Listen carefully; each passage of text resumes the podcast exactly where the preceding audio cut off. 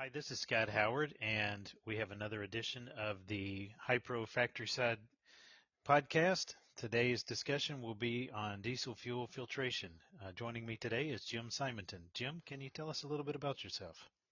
Hi, yeah, I've uh, been uh, working on uh, diesel filtration for roughly 10 years now. Uh, kind of started out uh, working for Donaldson and now work with stationary hydraulics within the Hy-Pro Donaldson group and uh, have been noticing over the last six or eight months that the price of diesel has gone crazy and which leads me to believe that there's going to be some uh, maintenance issues that are going to go by the wayside, and uh, I think uh, it would be good to have a really solid discussion about why uh, diesel needs to continue to be filtered, uh, just to protect the uh, investment of the engines involved. Well, that's super. That's a really good topic right now. I think with supply chain issues, with components, we want to make sure that the components are kept clean and dry so that uh, repairs are minimized uh, for that reason as well. So I think this is very timely for this to- topic. Let's start off with a question: Why filter diesel fuel anyway? What is the benefit? Well, the benefit is that uh, a typical injector uh, on a on a high pressure common rail engine uh, can run upwards of six thousand dollars. Uh, they have very tight tolerances, and quite frankly, diesel is uh, notoriously uh, dirty. Um, the the weird thing is is uh, the standards from the U.S. government have not changed since the 1940s. If you were to put uh, diesel in a in a little glass jar and hold it up to the sun, if you can see through the sun through the fuel clearly, that passes the government um, standards. Uh, and and a lot of people really think that that's what's going on. However, uh, as we know in the filtration world, uh, it's what you can't see that that really does the damage. And uh, uh like I said, the tolerances on these uh, injectors are you know you know less than a micron in a lot of cases, and uh, or certainly you know one to two microns for sure. And these you know so keeping the the contaminant out of the diesel is is is imperative.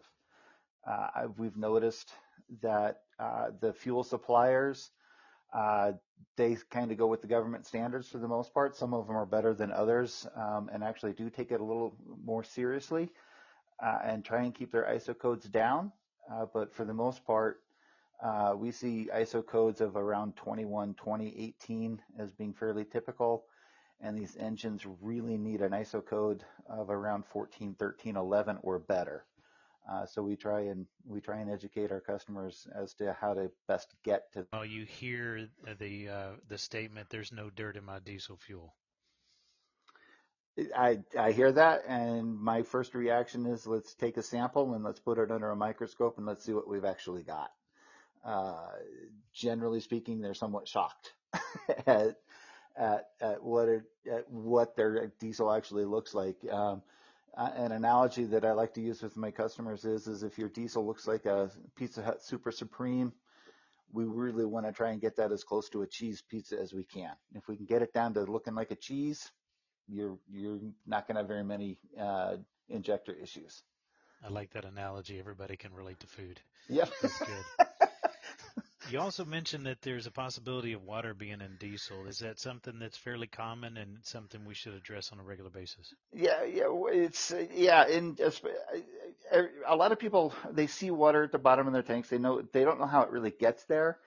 Uh, generally, in like in humid climates, on like in the southeast of the of the U.S., um, you know, you just have basic humidity issues, and then out west where it's a little drier, we get the wild temperature swings of you know 35 40 degrees a day. And if you have a tank sitting out in the sun and it's 95 degrees during the day and then at night it gets down to 55 um, at some point you're going to get that that dew point met uh, frequently. And that's just water that gets into your into the fuel. And um, sometimes it mixes in sometimes it drops to the bottom but water and diesel is is not very good for the in, for the injectors because water molecules are fairly big, and they need to get they they need to be taken care of uh, as as easily as possible. And it's going to reduce the efficiency of the uh, diesel engine as well. Absolutely. So, so, on these applications, where would you uh, recommend that we put uh, dirt and water absorbing filtration as far as inline in the process? Well, it's it's interesting. There's there's lots of places where you can put it. Um, there are filters out there that are that are quite good at, at dropping.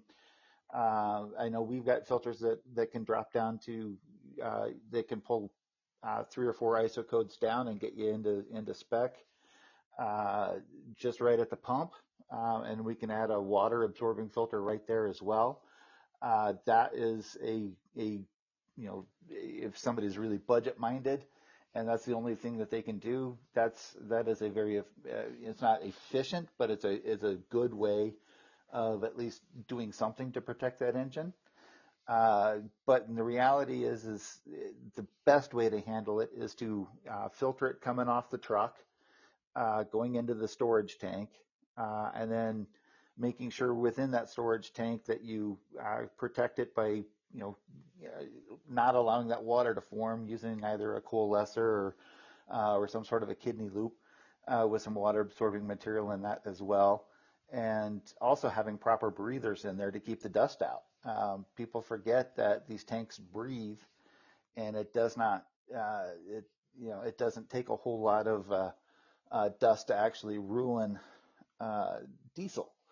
Uh, I was in a class some years ago at a at a NORIA conference, and uh, it, it, literally the, the guy used an analogy of if you took uh, an aspirin and crushed it into 200 little into as fine a powder as you can make it, and then and then divide that powder up into about 200 little tiny piles, and you put one of those little tiny piles into what would be, in effect be a 20 ounce bottle of soda, pretend it was filled with diesel that would get you an ISO code of around 21 2018. It does not take very much contaminant to ruin a piece of equipment.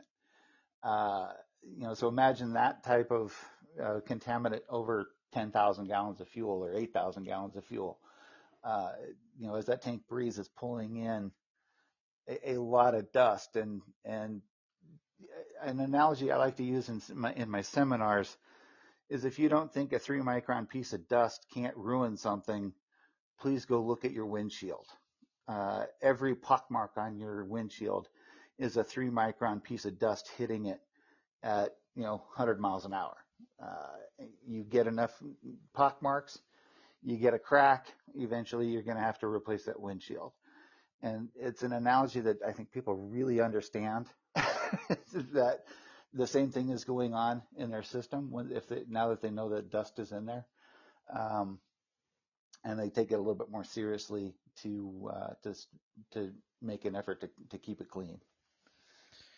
That's some good information. Appreciate that, Jim. So let me focus on the nozzle. Let's say your customer uh, is not a, in a position to add any offline filtration to the bulk tank and and you're looking at adding some filtration uh, at the nozzle whenever the uh, piece of mobile equipment is being filled with diesel fuel.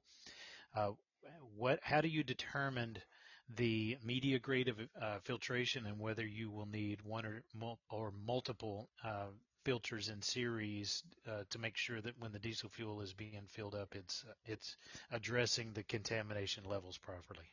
Well, it, it, it all depends on on the flow rate. Uh, you know, if it's your standard car type diesel pump at 30 gallons a minute, uh, generally one filter with uh, with a water absorbing filter in front of it would be sufficient.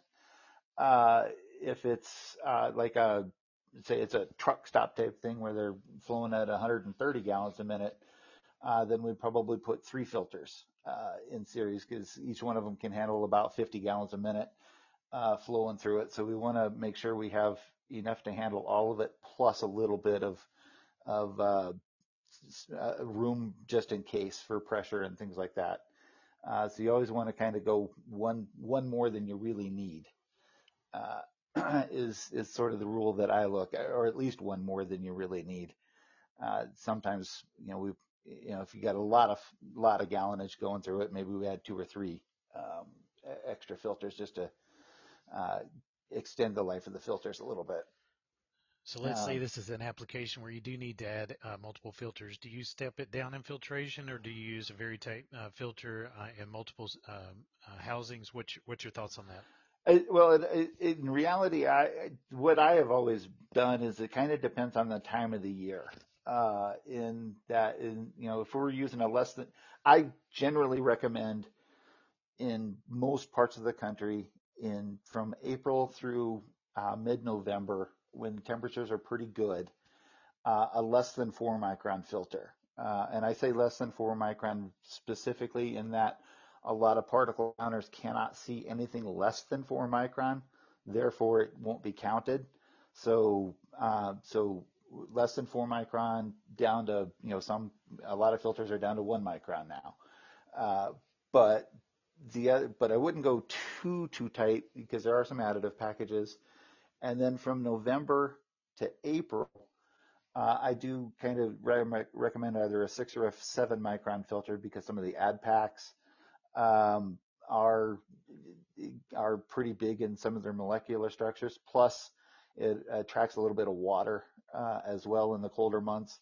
Uh, so you uh, you want to be able to have a, a good flow uh, going through it, and you're still getting even in that six micron range, you're still getting about 98% of of what you would at under four, uh, and it and it just solves a little bit of uh, uh, of issues that can pop up um, during the colder months. But if a fuel is blended properly, uh, it, the the ad pack should be submicronic and should flow through. But I've had enough experience over the last 10 years to know that some refinery somewhere will create a batch of fuel that is just beyond horrible. so, and that's another reason why you need the filters there, because uh, the again those that that one refinery somewhere in the country that just ruins everything. Uh, uh we've seen people burn through hundreds of filters in a week uh, because the fuel is just that bad, uh, and but it's every one of those filters protected every engine that, that filled up through it. Well, that's really good information. So initially, uh, what we learned is it has to do with flow rate. So you're going to size the filter housing based on the flow rate. What other uh, components like uh, gauges? What are what are the ways that your customer will be able to tell whenever the dirt filter and the uh, the water absorbing filter is uh, ready to be changed? Well, the uh, mainly every filter should have a, a, a, pressure gauge on it.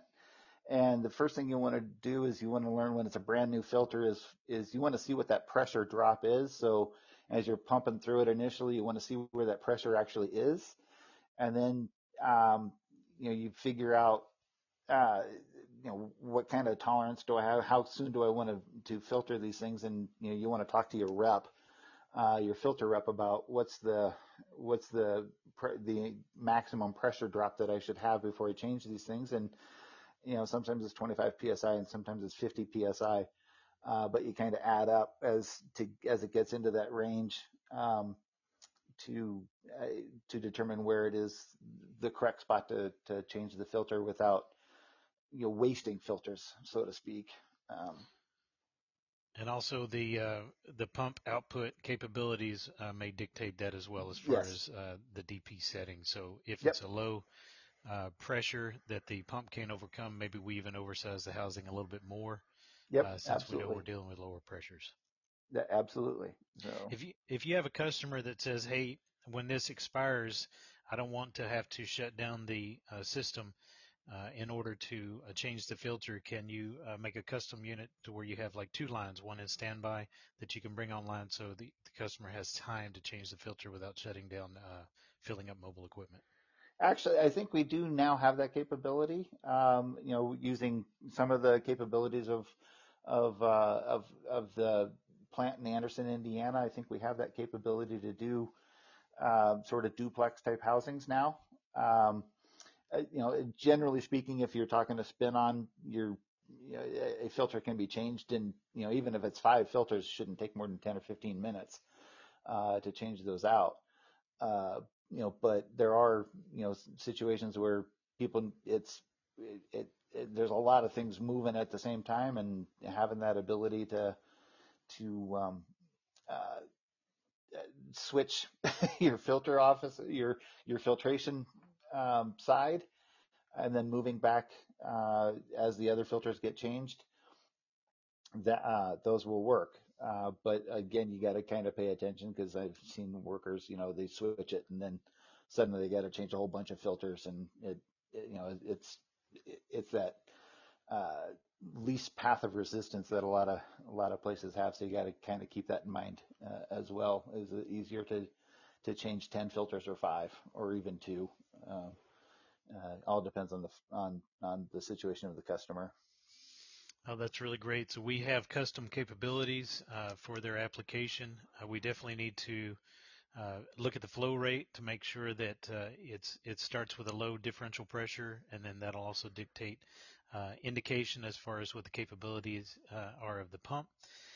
but we have solutions for mobile equipment um, as far as diesel fuel, and the two things, just to summarize, is dirt and water the the diesel fuel is very expensive now, but also the components uh, as far as replacing or repairing the engine are, are, very expensive now And with supply chain issues.